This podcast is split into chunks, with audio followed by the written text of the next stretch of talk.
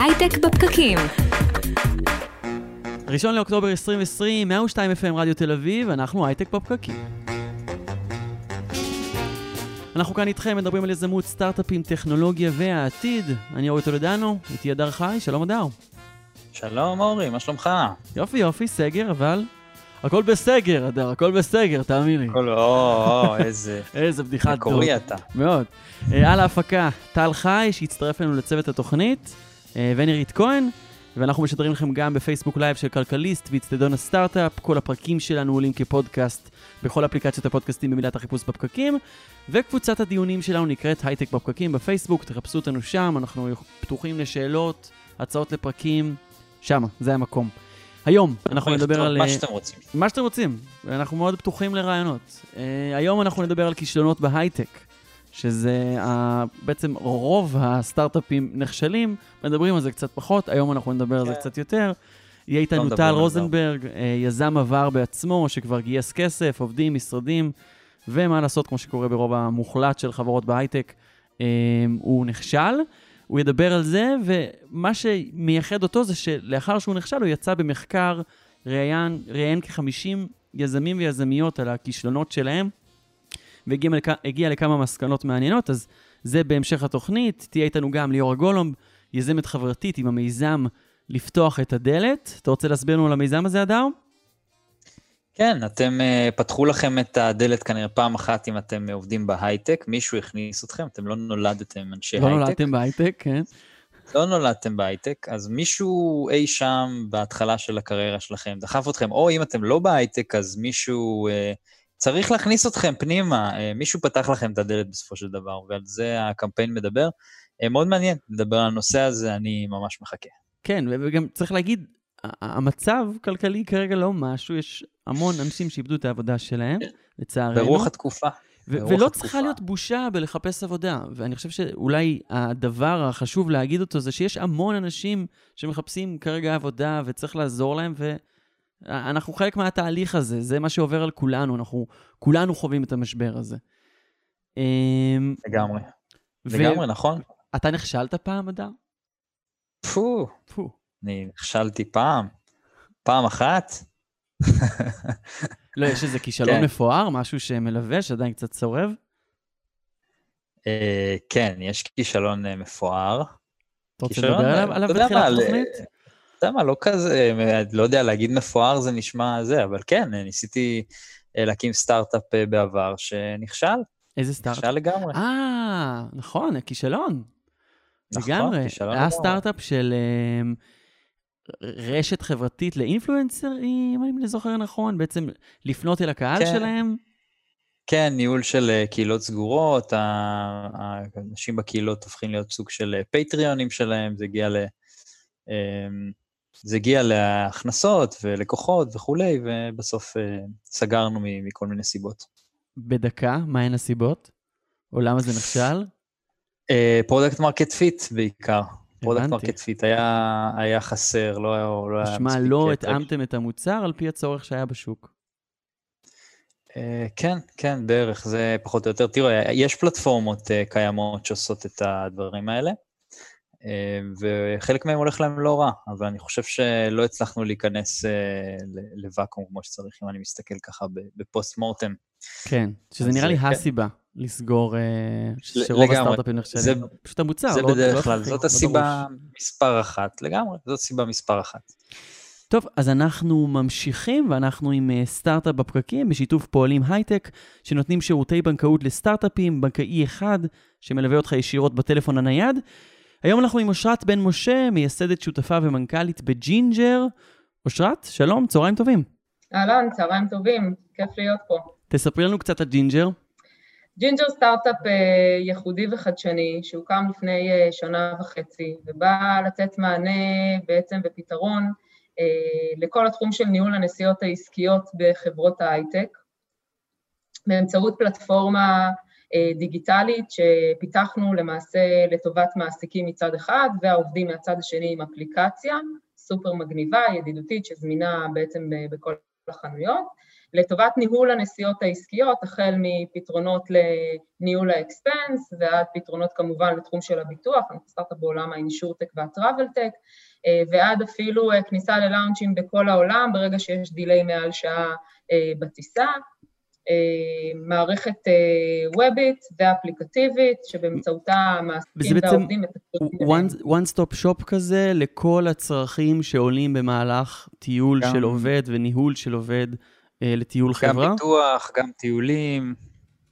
בדיוק, בדיוק. זו בעצם פלטפורמה one stop shop מצד המעסיק, שמרכזת לו בתמונה אחת, כולל אפשרות לחיתוכים ודוחות ו management בעצם הוליסטי לגמרי של כל, ה, של כל ה travel בחברה, כולל הפתרון של הביטוח. ו... זה אחד מהיתרונות הייחודיים, כי פתרונות management קיימים, רק השילוב יחד עם הביטוח והאפליקציה שמאפשרת בעצם עצמאות מלאה לעובד, גם בהגשת התביעה וגם בהתקשרות הישירה שלו מול ה hotline, למקרה של emergency, מציגה פה, מציעה בעצם נוחות מקסימלית לטובת, ה, לטובת העובדים והרבה מאוד עצמאות. כן, הש, השאלה הגדולה לגבי אפליקציה שמציעה שבתחום של travel tech בימינו זה, זה מה קורה עם התחום הזה במהלך קורונה, ומיד נגיע לזה, אבל לפני כן, למי שלא מכיר, אילו צרכים עולים במהלך טיול של עובד בחברת הייטק לחו"ל, למה, איזה קושי יש כאן?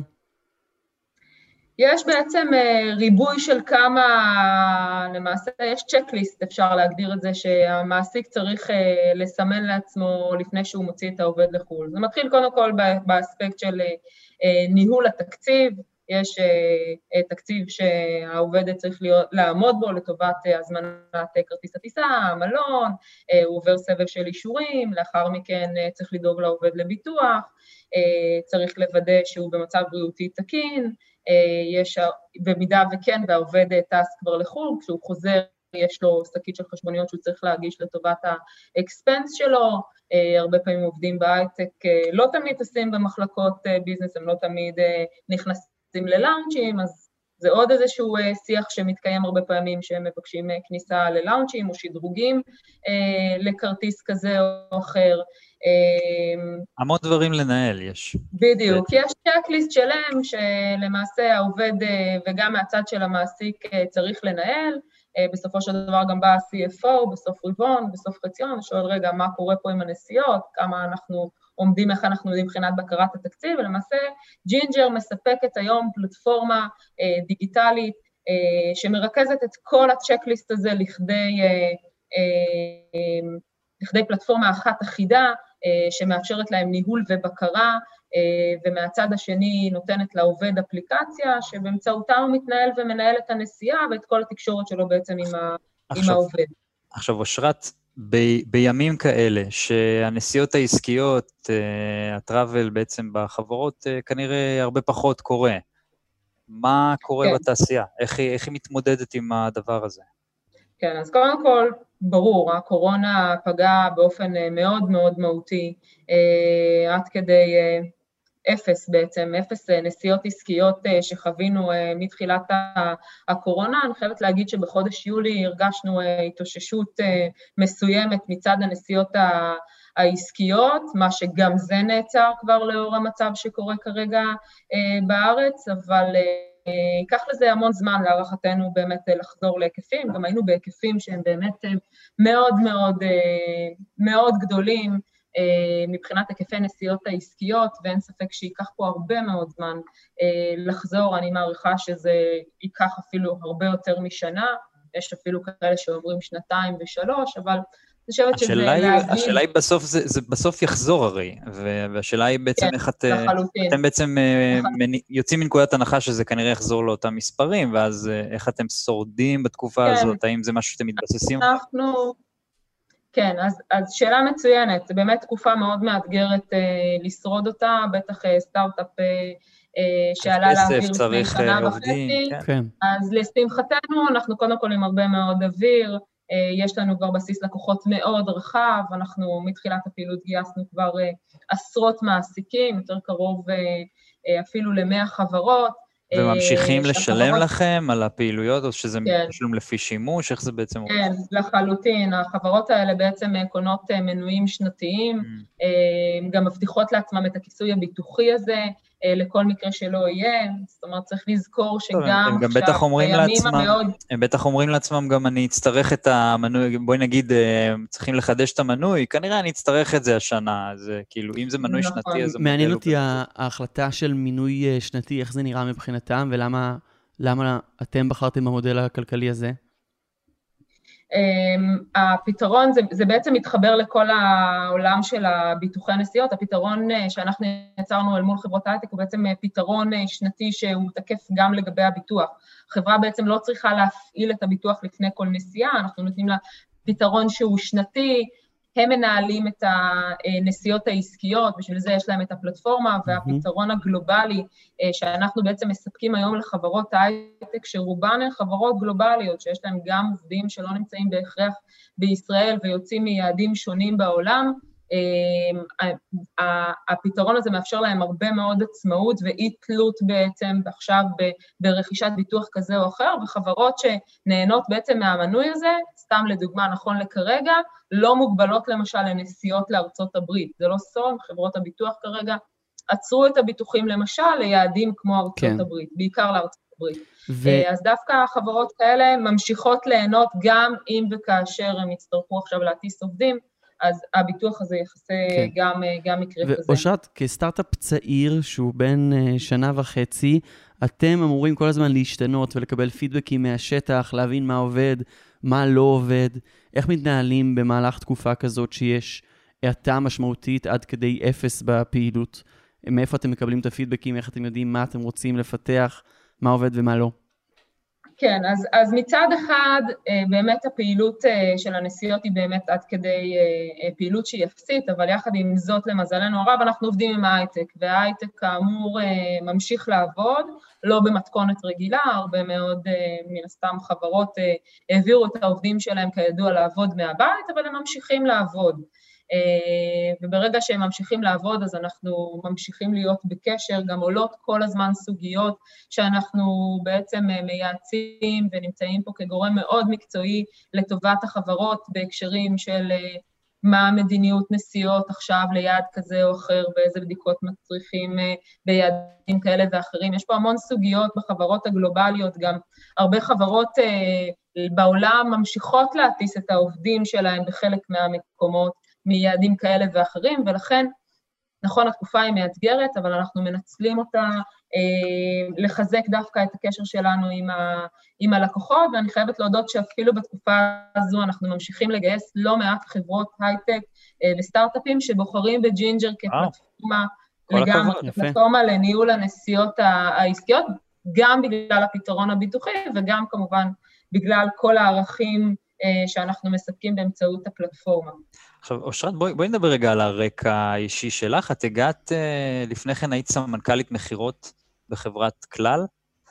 מפה נכון. להקים סטארט-אפ, זה לא קורה בכל מקום. נכון, גם uh, להגיע מתחום לא מאוד... לא הגעת מרקע טכנולוגי. כן. היית קורפורט, חברה מסורתית. מה פתאום, איך זה, איך זה קרה? כן, לגמרי. Uh, זה באמת uh, קצת uh, אחר uh, ושונה מרוב הסיפורים ומרקעים של uh, יזמים. בעיקר בהייטק. אה, באמת עבדתי המון שנים בכלל ביטוח, אה, במספר תפקידים, באחרון הייתי באמת סמנכ"ל המכירות של הקבוצה, תפקיד שהוא מרתק, ואחרי תקופה כל כך ארוכה בארגון שהוא מאוד מסורתי, רציתי לצאת לדרך עצמאית, ומבחינתי זיהיתי דווקא בזמן שהייתי בביטוח, זיהיתי את ה... אה, ואקום שקיים דווקא אצל מעסיקים. אה, אני חושבת שחברות הביטוח זנחו אה, במובנים, בהרבה מובנים את הנישה הזו של מעסיקים ואת הפתרונות בעצם שהם נותנים למעסיקים, והחלטתי לצאת לדרך עצמאית, וכל ה... הסיפור של ג'ינג'ר והרעיון והפתרון לכאב הזה בעצם של המעסיקים נולד ממחקר שוק שביצעתי בתחילת הדרך, פגשתי עשרות מעסיקים, בעיקר סמנכ"לי כספים ו-HR ים בחברות, ובאתי ושאלתי אותם איזה, איזה, איזה פתרון אה, חדשני, טכנולוגי בהקשר של ביטוח הם היו, הם היו רוצים לקבל, דווקא מהצד שלהם כ, כמעסיקים.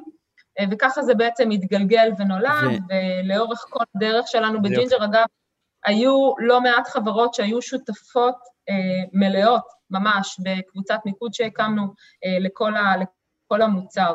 ואיך התגברת על הקושי הזה של יזמית בלי רקע טכנולוגי? זה קושי שהרבה יזמים בלי רקע טכנולוגי מתמודדים איתו וכל פעם פותרים אותו בדרכים יצירתיות. המוצר שלך הוא מאוד טכנולוגי, אז איך, איך נכון. פתרת את זה? אני חושבת שלהיות יזם, יזם, יזמית טוב, או איך שלא נקרא לזה,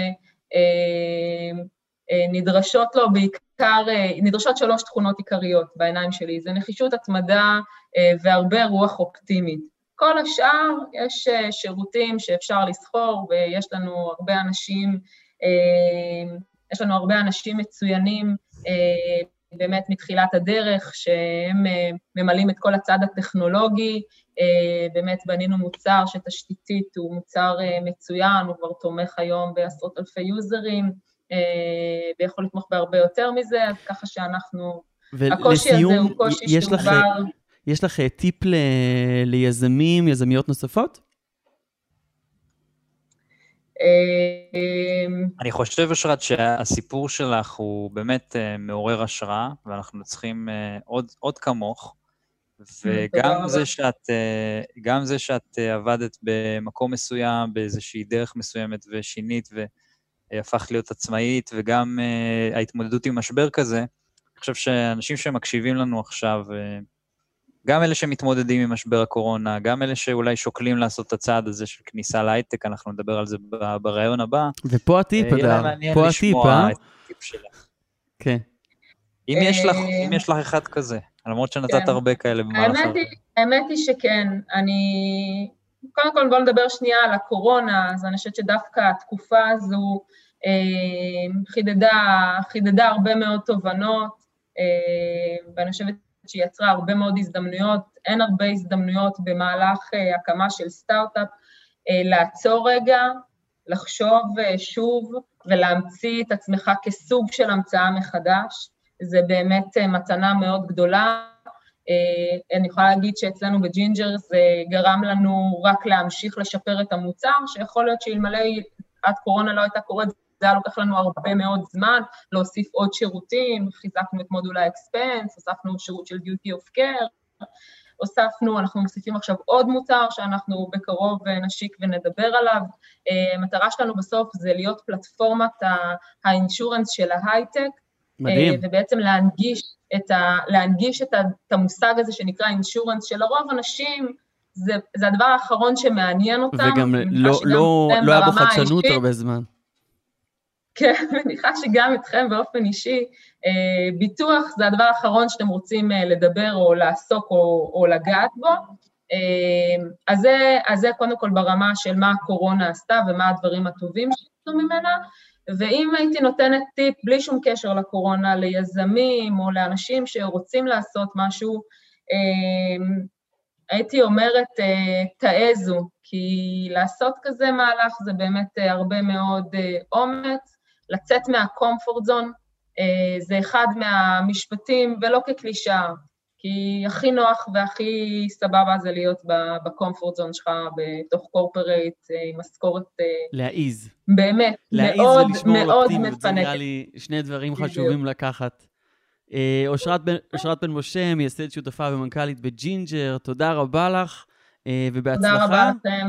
ואנחנו ממשיכים עם ליאור גולום, עם הקמפיין לפתוח את הדלת, לכל אחד יש את האדם שפתח לו את הדלת להייטק, אז אנחנו נדבר על זה, ג'ינגל, ואנחנו חוזרים. הייטק בפקקים. הייטק בפקקים, כל מה שמעניין בעולמות הטכנולוגיה, היזמות והעתיד, כל התכנים שלנו מחכים לכם בכל אפליקציות הפודקאסטים, וכמובן, באפליקציית הפודקאסטים של רדיו תל אביב, חפשו אותנו במילת החיפוש בפקקים. חזרנו ואנחנו עם ליאור גולום, מי שייסדה את Fuckup Nights ואת אה, קמפיין לפתוח את הדלת, שאנחנו היום הולכים לדבר עליו, ואת השדרוגייה, שזה מבית אה, אני לא טכנולוג ורוצה לעבוד בהייטק. ליאור, שלום, את עושה הרבה דברים, זה מעייף. זה מעייף, לא אותי, אבל, אבל אני אעשה שנייה סדר. ייסדתי את Fuckup Nights בישראל, כן. ביחד עם עוד אה, צוות מדהים של אנשים, שכולנו מתנדבים, ואני אה, לא טכנולוג ורוצה לעבוד בהייטק, זה מבית השדרוגייה. אז זהו. אוקיי. יפה, תודה. אז היום אנחנו... זו הבהרה חשובה. רגע, אז, אז, אז אנחנו פה לדבר איתך על uh, הקמפיין שעשית השבוע. יש לך כל כך הרבה פעילויות, אז uh, הקמפיין שעשית השבוע הוא... Uh, תפרי לנו על, עליו רגע. אז בעיקרון, uh, Open the Door Challenge um, נולד בצורה אורגנית ולא צפויה ולא מתוכננת, מתוך שיחה עם הרבה מאוד אנשים. בחמש שנים האחרונות אני מייעצת המון בתחום הקריירה, בעבר בתור עצמאית הייתי עושה את זה אמ, גם אחד על אחד, והיום אין לי זמן כי חזרתי להיות שכירה, אז אני בעיקר עושה סדנאות, הרצאות, ויש לי את הקהילה ואת המיזם. אה, שהמטרה שם גם פשוט לתת לאנשים כלים למצוא את העבודה הבאה שלהם, או לחלופין, לנהל את המסלול קריירה שלהם יותר נכון. כן. ומתוך השיחות, ומאז שהמשבר התחיל, זה התחיל מעשרות למאות, ובחודש האחרון כבר חציתי את ה-500 פניות, אם זה בלינקדאין או בפייסבוק של האנשים, וזה עומס מאוד גדול גם רגשי. שמבקשים עזרה? שמבקשים עזרה, ועזוב, אני לא פעילה יותר, אני מבטיחה לך שאנשים שעושים את זה כמקצוע, או שיותר uh, פעילים בתחום ההרצאות בתחום הזה, uh, עצמאים ולא רק, מקבלים הרבה יותר מאז שהמשבר הזה התחיל. כלומר, אני חושבת שהחודש הזה היה קצת קיצוני, בגלל כל מיני דברים, עם החגים, והרבה יותר קשה למצוא עבודה, אבל זה כבר משהו אחר. ויש כמה דברים שעולים, בעיקר עם אנשים שרוצים לעבור להייטק, אבל לא רק. אחד, זה שהמון אנשים, אה, עוד לפני הקורונה, רצו לעבור מקצוע או לעשות הסבה או להיכנס למגזר אחר, ולא נותנים להם את ההזדמנות הזאת. זאת אומרת, יש להם את הניסיון התעסוקתי, אני לא מדברת אפילו על ג'וניורים או בוגרי אוניברסיטאות, אלא אנשים שיש להם ניסיון תעסוקתי של חמש שנים, עשר שנים, חמש עשרה שנה, אבל במגזר אחר, וזה מונע מהם להתקבל למשרות שהם מתאימים להם לחלוטין מבחינת כישורים במגזר מסוים, והרבה אני רואה את זה בהייטק, כי בזה לרוב אני מתעסקת, אבל זה לא רע. למה? למה אבל? בגלל שהם לא מכירים מספיק אנשים? בגלל שהם... לא מדברים את הז'רגון? לא זה, זה שילוב של הכל, ומשהו שבטח הייתם, אם הסתכלתם על תיאורי משרה בשנים האחרונות, יש כזה חובת אה, עבודה בסביבת הייטק או בסטארט-אפים של שנתיים-שלוש. זאת אומרת, זה משהו שנגיד, כשאני חיפשתי עבודה לראשונה להייטק לפני חמש-שש שנים, הוא לא הופיע שם. או לא הופיע שם באותה תדירות. ועכשיו כן, זה מין מחסום נוסף. זה בעיית הביצה והתרנגולת, כאילו בדיוק. אתה, אתה יודע, אתה לא יכול לצבור ניסיון עד שאתה לא מקבל את העבודה הראשונה. אז מי יפתח את הדלת? לגמרי. פה, פה, אז מי יפתח את הדלת? שזה בדיוק הקמפיין הזה. אז באמת, אז נוצר הקמפיין הזה מתוך השיחות עם אנשים, כי זה מצד אחד, ו- ודרך קו, ואני מדברת עם מנהלים ומעסיקים, ואני שואלת אותם מה מונע מהם, וזה סוג של, אה, אבל יש הרבה אנשים מתוך התעשייה שמחפשים עבודה, אז, אז קשה לנו לפתוח את הדלת לאנשים אחרים. ומהצד השני, אני חושבת שקצת שכחנו, שזה גם התפקיד שלנו בתור אה, מנהלים באופן כללי, אה, לאתר אנשים עם פוטנציאל, שוב, עם ניסיון, או במשרות ג'וניוריות ללא ניסיון, אבל עם ניסיון, וללמד אותם, גם אותי, גם את רוב האנשים ששיתפו בקמפיין, מישהו לימד. הסיפור האישי שלי שזה לפני חמש שנים, באמת, שמעתי רק לא-ים, כשרציתי לעבור מעולם החברתי להייטק, שבעולם החברתי היו לי הצעות עבודה. נכון. ואז נולד Fuckup Nights, בול. יפה, יפה, הוא הקשיב. אה, לפני שלוש שנים שהתראיינתי פה, הוא הקשיב לזה. Uh, ו- ואמרו לי לא, ולא, ולא, ולא, ואמרו לי לא בצורה מכוערת, ובאמת, והיום זה אפילו יותר קיצוני, כי לא עונים לאנשים ולא אומרים להם איפה נמצאים. ו... אבל זה כבר עוד נושא שיחה אחר לפודקאסט שלכם. אבל הדבר המרכזי זה שבסוף מישהו אמר לי כן. לא מישהו אחד, שניים אמרו לי כן. וזה בגלל שעשיתי שינויים מאוד משמעותיים, גם בקורות חיים שלי, וגם בלמידה, וגם לשבת עם אנשים לקפה ולהכיר את האנשים אילו, אילו, אילו, כדי שנלמד ואולי גם נעשה אותם? כן, מה עשית? איזה שינויים עשיתי? כן. אז הטיפ שאני תמיד נותנת למחפשי עבודה שרוצים לעבור אה, אה, מגזר, זה להתחיל ללמוד לא רק את הז'רגון, אלא איך מדברים את המקצוע שלהם במקצוע, במגזר השני, וזה אומר, אם עבדתי בעולם החברתי בתור מנהלת פרויקטים ומנהלת מתנדבים, כאשר המתנדבים היו חלק מקבוצות מסוימות, בטק הרבה פעמים זה מתרגם לניהול קהילות, או מתרגם לניהול תוכניות אה, אה, רווחה, זאת אומרת, דברים מאוד דומים שעשיתי. ואז הלכתי וחקרתי על המקצועות האלה. מה עושים בהם? והאם הם דומים למקצוע, למה שאני עשיתי עד היום. וראיתי לא רק קורלציה, אלא פשוט התאמה של אחד על אחד. עשיתי את זה פשוט בסביבת עבודה אחרת. והתאמתי את המילים שיש לי בקורות חיים, למילים שנדרשות בהייטק. שהם מכירים, שהם מבינים אותם. שהם מכירים, שקופצות במנועי חיפוש, שכל הדברים האלה. וזה התחיל להוביל אותי לראיונות. בתרגום להייטקית, איך... בזמנו אז באמת, כאילו, היה community manager, שפשוט החלפתי כן. את המילה ל community, כי פשוט כתבתי volunteers. עכשיו, זה באמת הייתה קהילה של מתנדבים. אז או במקום אה, ניהול תוכניות, אז, אז באמת אה, דייקתי את זה, אני לא זוכרת מה המונח שהשתמשתי בזמנו, אמ, גם עצם העובדה שנגיד הייתי שליחה באוסטרליה מטעם אה, ארגון ישראלי, זה מאוד עזר לי כי הבנתי שזה משפר את העובדה שעבדתי בסביבה באנגלית במשך שנים, וכאילו, mm-hmm. וזה דברים שלא ציינתי כי אמרתי, טוב, לא הסתכלו עליהם, אבל עצם העובדה שגרתי באוסטרליה הייתה נורא משמעותית.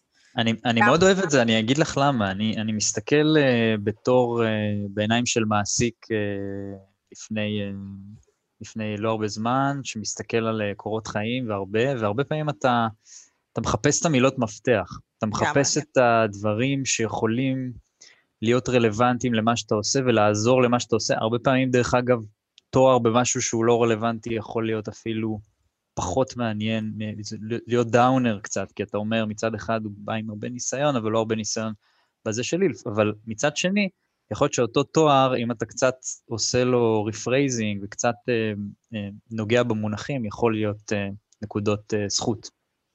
לחלוטין, וזה משהו שאני רואה יותר ויותר כשאנשים מדייקים את זה, אז גם יותר קל להם להסביר לבן אדם שעומד מולם מה הם עשו. אה, כי הרבה פעמים אנחנו מגיעים כבר לריאיון, ואז אנחנו משתמשים במונחים שהאדם מכיר, אבל הוא לא מבין את הקורלציה לא לעולם תוכן שלו, ולכן אתה... כן. אתה ממש מתפספס שם. ליאור, מעניין אותי, בשביל אנשים שלפעמים מרגישים אה, מתחזים, תסמונת המתחזה, שאתה אה, מרגיש שאתה לא באמת אה, מה שמצפים ממך, ולא באמת טוב, וזה פודקאסט בפני עצמו, אבל בקצרה זה זה. אה, אחרי שנכנסת והתחלת לעבוד, האם העבודה שלך באמת הייתה דומה? האם באמת זה שרק החלפת מילים ואת הז'רגון זה כאילו מספיק?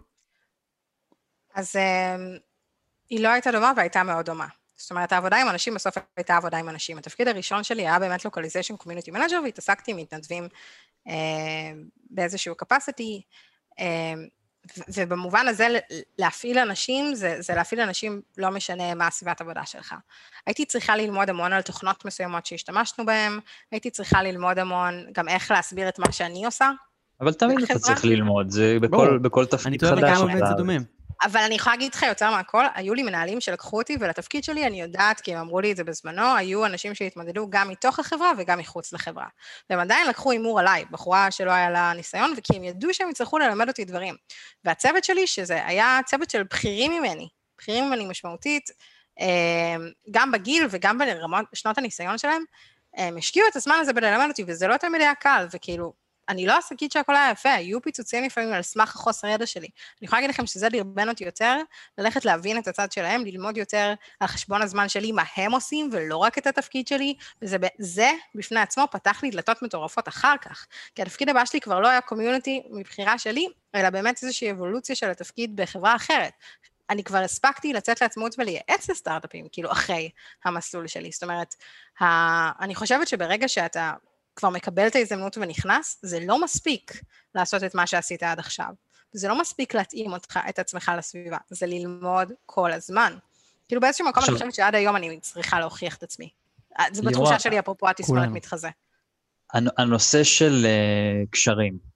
אני חושב, שלא, אני חושב שלא כולם, דרך אגב, אתה, עוד פעם אני מסתכל מהפריזמה של, של מעסיק, אתה מפחד נורא ליפול אה, וכשאתה מקבל קורות חיים שאתה לא מכיר מאף אחד ולא מקבל המלצה עליה, אז, אז יותר קשה לקבל את אה, אותו בן אדם. אני חושב שאין מה לעשות, אה, קשרים בהקשר הזה עוזרים. עכשיו, אנחנו מדברים לאלה שאולי יש להם, אולי הם חושבים שיש להם, אולי הם חושבים שאין להם, כל, לכולם, מה, מה אפשר לעשות בנושא הזה? למי שחושב שאין לו קשרים לצורך העניין בהייטק, מה, מה אנחנו ממליצים לו? אז זה באמת גם הקמפיין. כי כשאתה מסתכל על הפוסטים של אנשים העלו, ותיכנסו ללינקדאין או לפייסבוק ותחפשו אה, Open the Door Challenge אה, בהשטג, אתם תראו את זה, אתם תראו שהרבה מאוד מהאנשים לא מדברים על קשרים כי לא היה להם קשרים, אלא באמת על בן אדם או על, או על קבוצה של אנשים או חברה שנתנה להם את ההזדמנות, כי לא היה להם קשרים. על קשר, אולי. לא. קשר יחיד. כן, אבל זה לא, נגיד, גם אני לא הגעתי לרעיון הראשון ההוא אה, בגלל קשר. הגעתי כי בחרו את הקורות חיים שלי ממאגר, אה. ודרך אגב, סופר נדיר, אני יודעת, אני יודעת שהיום זה הרבה יותר נדיר, ושמגייסים משקיעים בין 30 שניות לדקה בקורות חיים, ודקה זה הרבה כי הם מוצפים. ואיך אני באמת אה, מייעל את זה על ידי קשרים ודוחף את הקורות חיים שלי דרך המנהל או דרך מגייס וכולי, אז איך אנחנו מגיעים לקשרים האלה. אז אני אומרת, דרך אגב, יש לליאור פרנקל בלוג פוסט מעולה על זה שהוא כתב לפני כמה שנים על איך לפנות לאנשים עסוקים. תמיד ממליצה עליו בכל הרצאה שלי. ולמה? כי קשרים צריך לבנות. עכשיו, אפשר ללכת למיטאפים ולקחת חלק באמת בקהילות שנמצאות בפייסבוק או במיטאפ או בגיטאב או באלף מקומות אחרים, ולהיות שם חלק פעיל. זה עדיין לא קשר. ולכן אני תמיד אומרת שקשרים צריכים להיבנות עם השנים, זה משהו שאנחנו עושים לאורך החיים שלנו, ולא עכשיו כי אנחנו מחפשים עבודה. זה אולי הטעות הכי גדולה, שאני עכשיו פונה לבן אדם ואז כאילו שוכח ממנו. אה, אז הצורה שאני כן חושבת שצריך לעשות את זה, וזה הטיפ שלי אה, הרבה פעמים, זה לכתוב איזושהי הודעת טקסט, כאילו לתרגל את העניין הזה, איזושהי הודעת וואטסאפ, שאתה מסביר לה מה הכישורים שלך, מה עשית עד היום, מה אתה רוצה לעשות, לא בטייטלים, אלא מבחינת סמכויות ואחריות, ולמה אתה פונה לבן אדם הספציפי הזה בקשר שלכם. עכשיו, זה צריך להיות מישהו במעגל ראשון או מעגל שני, שאם הוא היה שולח לך את ההודעת וואטסאפ הזאת, היית עונה לו. נורא נורא חשוב. עכשיו, למה זה, זה חשוב? כי האנשים האלה שאנחנו חושבים הרבה פעמים שאין להם קשרים, עדיין מכירים מישהו. יכול להיות שהם עובדים בסביבת עבודה שיכולה לפתוח לי הזדמנויות, ולכן האין קשרים האלה שלי כן יכולים לפתוח לי הזדמנויות בצורה שדורשת קצת יותר עבודה. ואחרי שעשינו את הצד הזה של וואטסאפ, להעלות את זה לקהילה מסוימת, להעלות את זה לפייסבוק, זה כבר מתחיל לייצר סביבנו אינטראקציה. כן, כן אני חושב שחשוב להדגיש פה את הנושא של, זאת אומרת, גם אם אתה חושב שאין לך קשרים, יש לך משפחה, יש לך כנראה אחים גדולים אולי, יש, זאת אומרת, אותם אנשים מכירים אנשים, ו, ולפעמים אנחנו חושבים, אוי, אין לנו קשרים, אבל בסופו של דבר גם החבר או האח, מפה זה מתחיל. אני יכול להסתכל, אם אני מסתכל אפילו על הסיפור האישי שלי, זה התחיל מהדברים האלה, זה התחיל מהחבר שמכיר את ההוא, שעובד בזה, קשר קלוש כלשהו לאחד החברים, זה, זה בסוף היה כרטיס כניסה שלי, אה, וזה משהו שצריך לחשוב עליו, פשוט להיות ו... מודעים אליו. אני יכולה להגיד לכם שיש טעות כזאת, היא רווחת, שאם אני רוצה קשרים, אז אני ישר אפנה לבן אדם הכי בכיר שאני מכיר. או אה, מעגל שני, או מישהו שאני מעריץ ממש. עכשיו, אני אומרת, אל תשרפו את הניסיונות שלכם על זה, וגם אל תשרפו נקודה. ולכן זה יהיה הרבה יותר אותנטי כשאתם תפנו לבן אדם שעוסק במקצוע שמעניין אתכם וקרוב אליכם באיזושהי דרגה, ותשבו איתו ובכלל תבינו מה המקצוע הזה. כן. ותבינו איך נראה היום-יום שלו, והשגרת עבודה, והסביבת עבודה. כי זה בפני עצמו זה בית ספר. ותשבו עם עוד בן אדם, ועוד בן אדם, ועוד בן אדם. אחרי שתשבו עם כמה אנשים ותבינו קצת יותר את העולם הזה, תפנו לבן אדם שלא בהכרח במעגל שלכם, ותגידו, אני חוקר את זה, אני לומד את זה, זה הדברים, ראיתי את העשייה שלך בנושא. כאילו, תמיד לחבר את זה למה שבאמת הבן אדם עושה, ולא רק לטייטל שלו, למוכרות שלו, מה שזה לא יהיה. אה, כי זו בעיניי טעות, כי רוב האנשים יגידו לכם, אין לי זמן, ואתם פשוט תתבאסו והמוטיבציה שלכם תרד, וזה אסון במהלך חיפוש עבודה.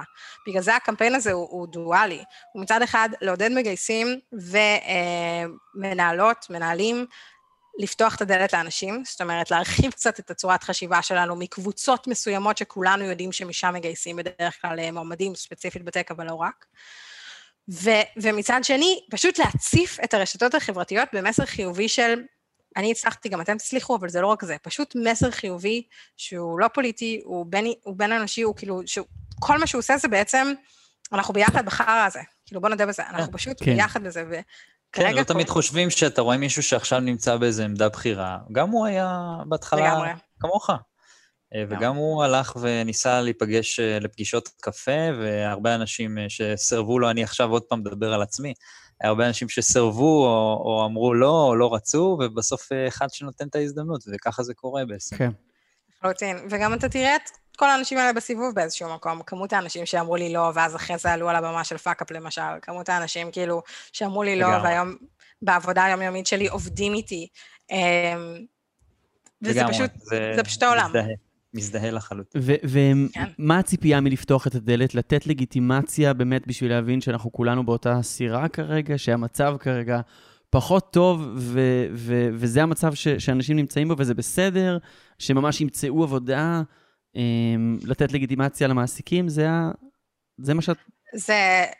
אני חושבת שהמוטיבציה הגדולה פה זה, כמו שאמרתי, באמת לתת מוטיבציה למחפשי עבודה. Mm-hmm. קצת, כאילו, אתה מתעסק כל היום במשרות ולחפש כאילו את הדבר הבא, ושנייה, תקשיב לסיפור של בן אדם, הוא ייתן לך השראה, ואולי גם תמצא את עצמך בסיפור הזה, ותפנה אליו, זה זה מדהים, כי התחלתי את זה לפני 24 שעות, 48 שעות, וכאילו כבר אני מקבלת הודעות ממחפשי עבודה שזה עשה אצלם משהו, זה שינה את החשיבה מדהים. שלהם, הטיפים ששזורים בפוסטים האלה הם מדהימים.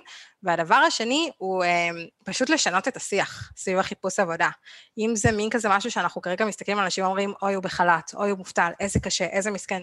לא, כולנו נמצאים בזה, גם האנשים שכרגע מועסקים, או העצמאיים, או המחפשי עבודה, כולנו בקלחת הזאת, בסופו של דבר זה משפיע על, על כולנו, כלכלית וחברתית ותרבותית ו- וכולי, ולכן הקמפיין הזה הוא הרבה יותר גדול מרק שכירים, או אתמול העלתה קומיקאית בשם חגית גינסבורג, למשל, פוסט על אה, מי פתח לה את הדלת, ולמי היא פתחה את הדלת, בסטנדאפ. ומישהו שלח לי היום שרופא כתב על זה, על זה שהוא לא השיג התמחות, כי הוא למד באוניברסיטה בחו"ל, ובארץ לא קיבלו את זה, והוא היה צריך שמישהו יפתח לו את הדלת, וכאילו, לכולנו זה נורא מקיף. אני חושב שלהיות זה, שפותח את הדלת זה תענוג אה, ענק. מדהים. אה, וכן, ויש אנשים ש... ש... ש...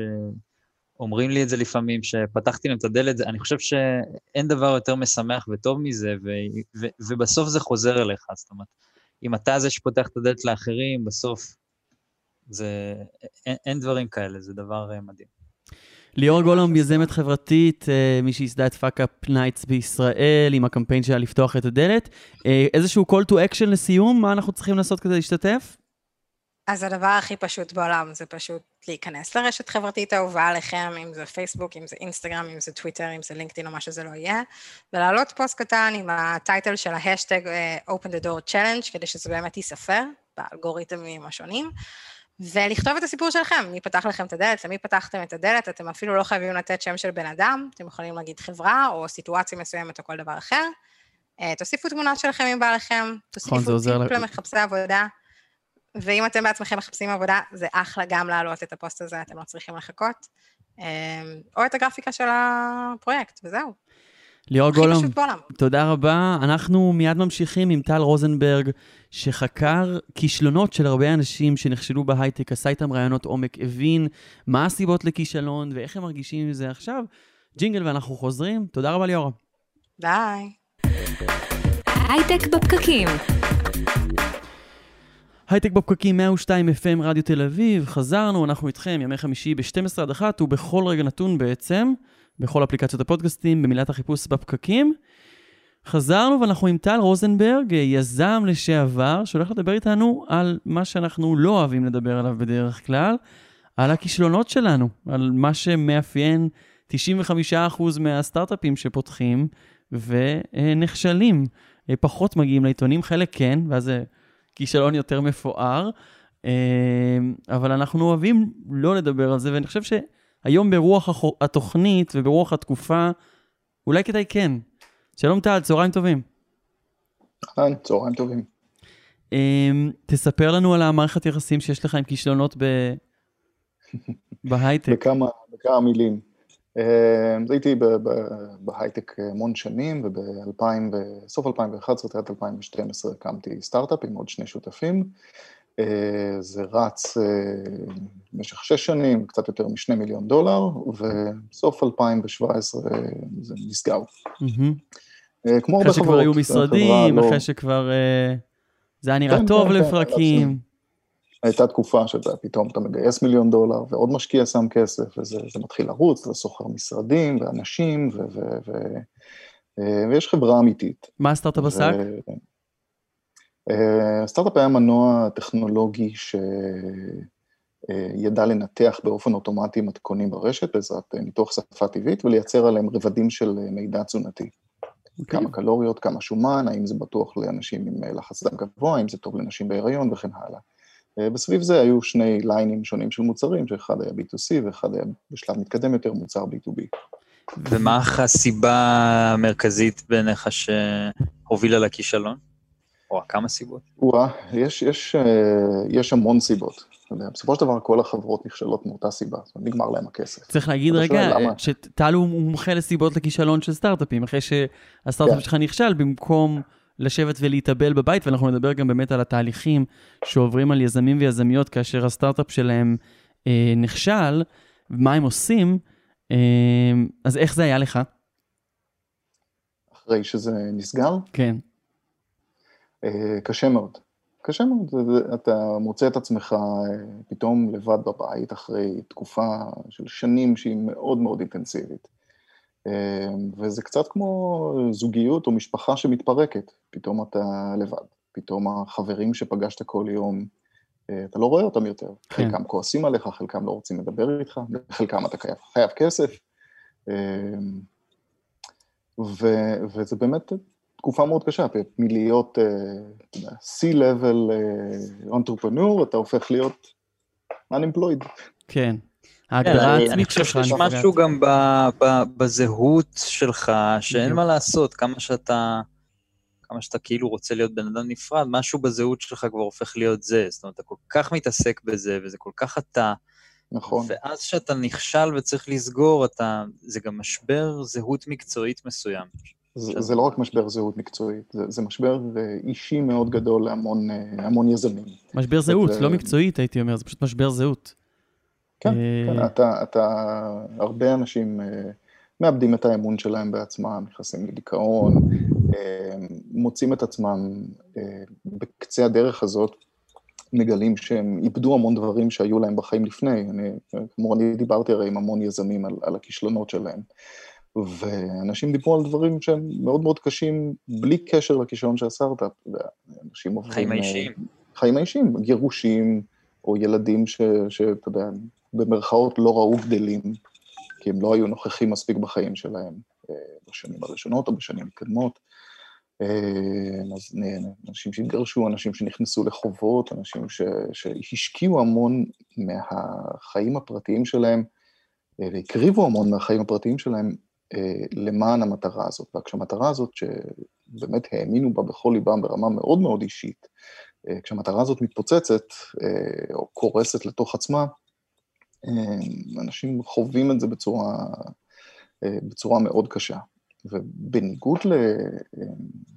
בניגוד למציאות של דייטים למשל, אם נפרדת מבת זוג, אתה יכול להגיד לעצמך, טוב, אני עכשיו לא יוצא לדייטים שנה, לא כן. לא רוצה לראות אף אחת. כן.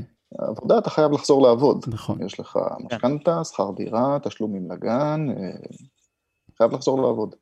אתה צריך לקחת את כל המראה השחורה הזאת שאתה סוחב בלב, ואתה צריך לסגור אותה עמוק בפנים, ולצאת לעבוד, ולהיות, לצורך העניין...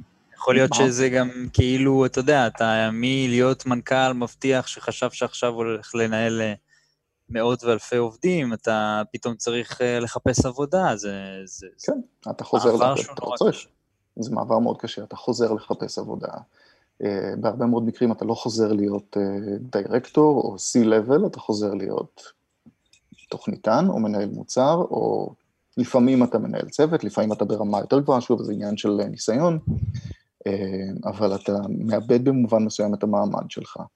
והניסיון היזמי מגיע הרבה פעמים עם אה, משקל. יש מאוד, המון חברות שמעדיפות לגייס אה, יזמים לשעבר. כי ליזמים לשעבר יש המון ניסיון בהמון המון דברים, ובדרך כלל גם יש drive מאוד חזק.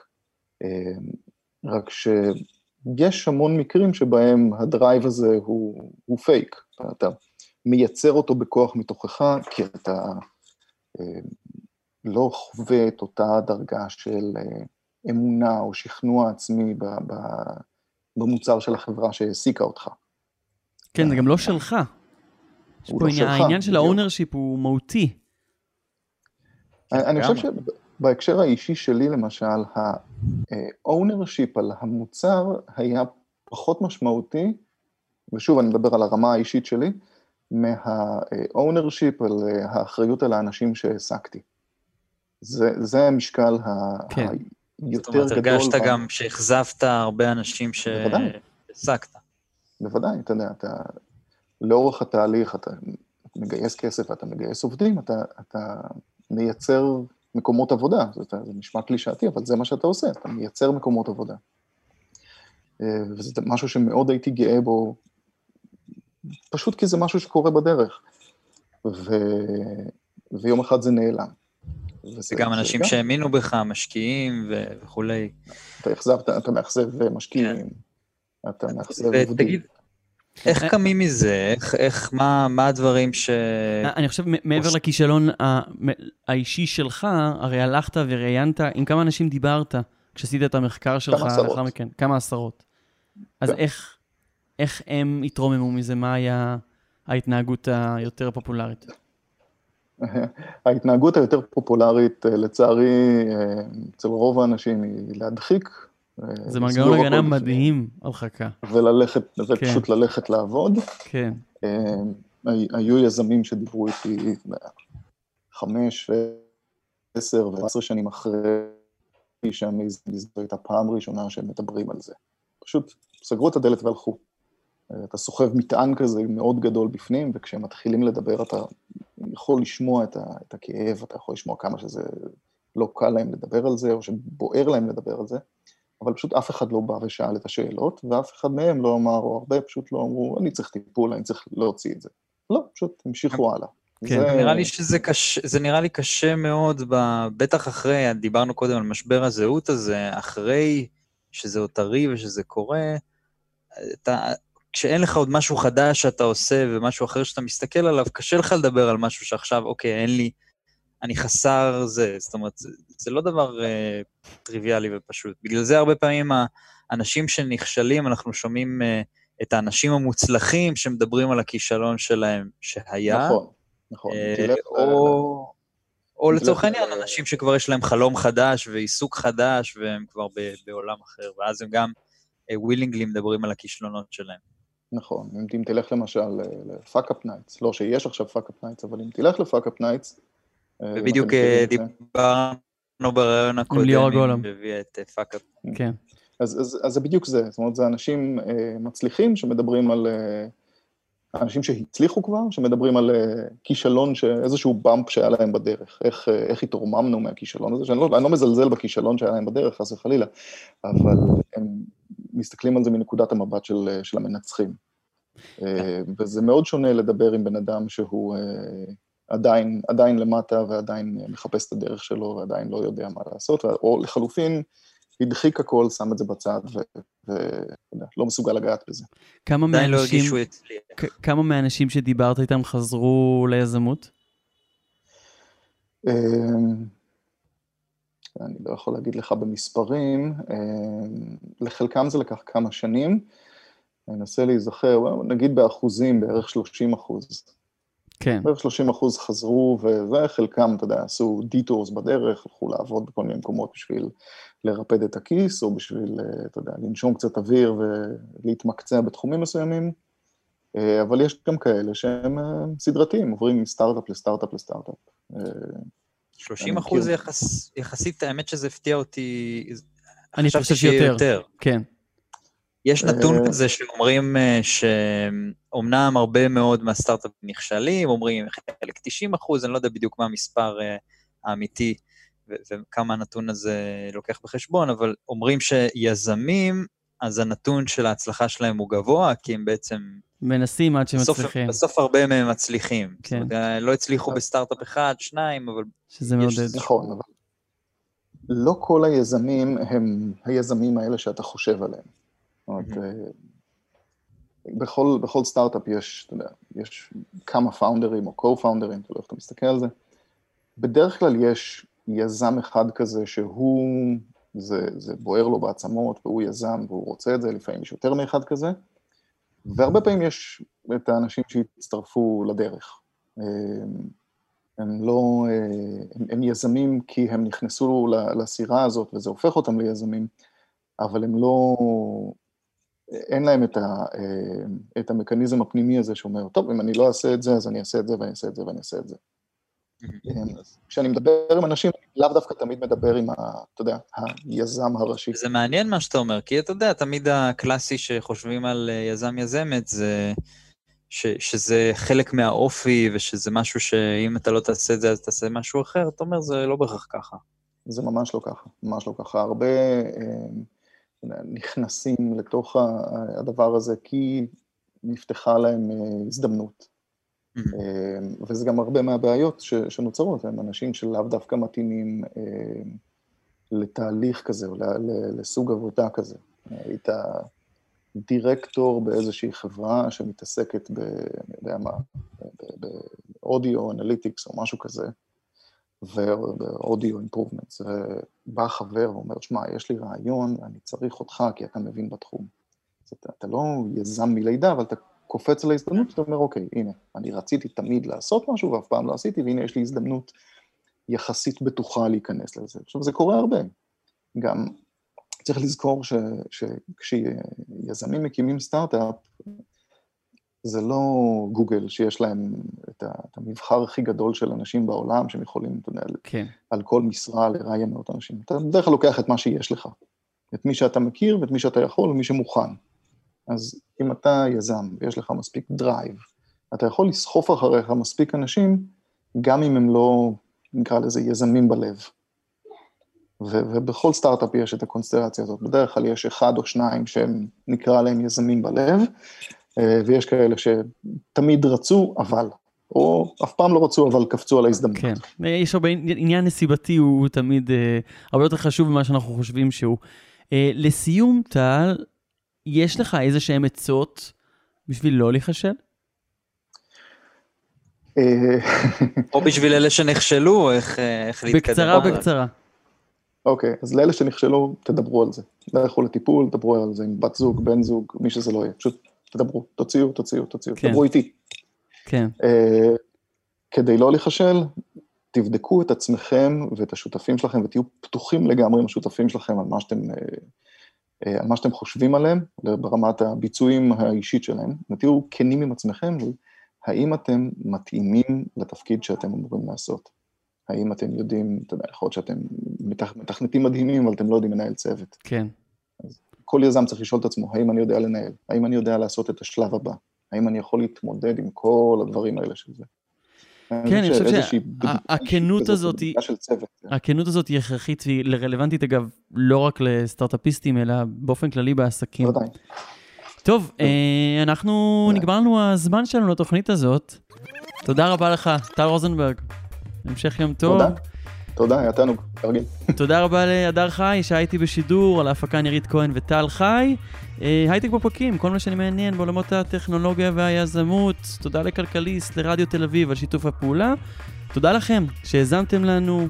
אה, אנחנו מזכירים לכם לשמור על הוראות משרד הבריאות, אה, לשים מסכות איפה שצריך, לא לצאת מהבית אם זה לא הכרחי. אה, וגם שאנחנו עומדים תמיד לרשותכם בכל אפליקציות הפודקאסטים בשביל להעביר לכם את הזמן בנעימים, חפשו אותנו במילת החיפוש בפקקים. אנחנו הייטק בפקקים, ימי חמישי בשעה 12, רדיו תל אביב 102 FM, אנחנו נתראה בשבוע הבא. ביי ביי.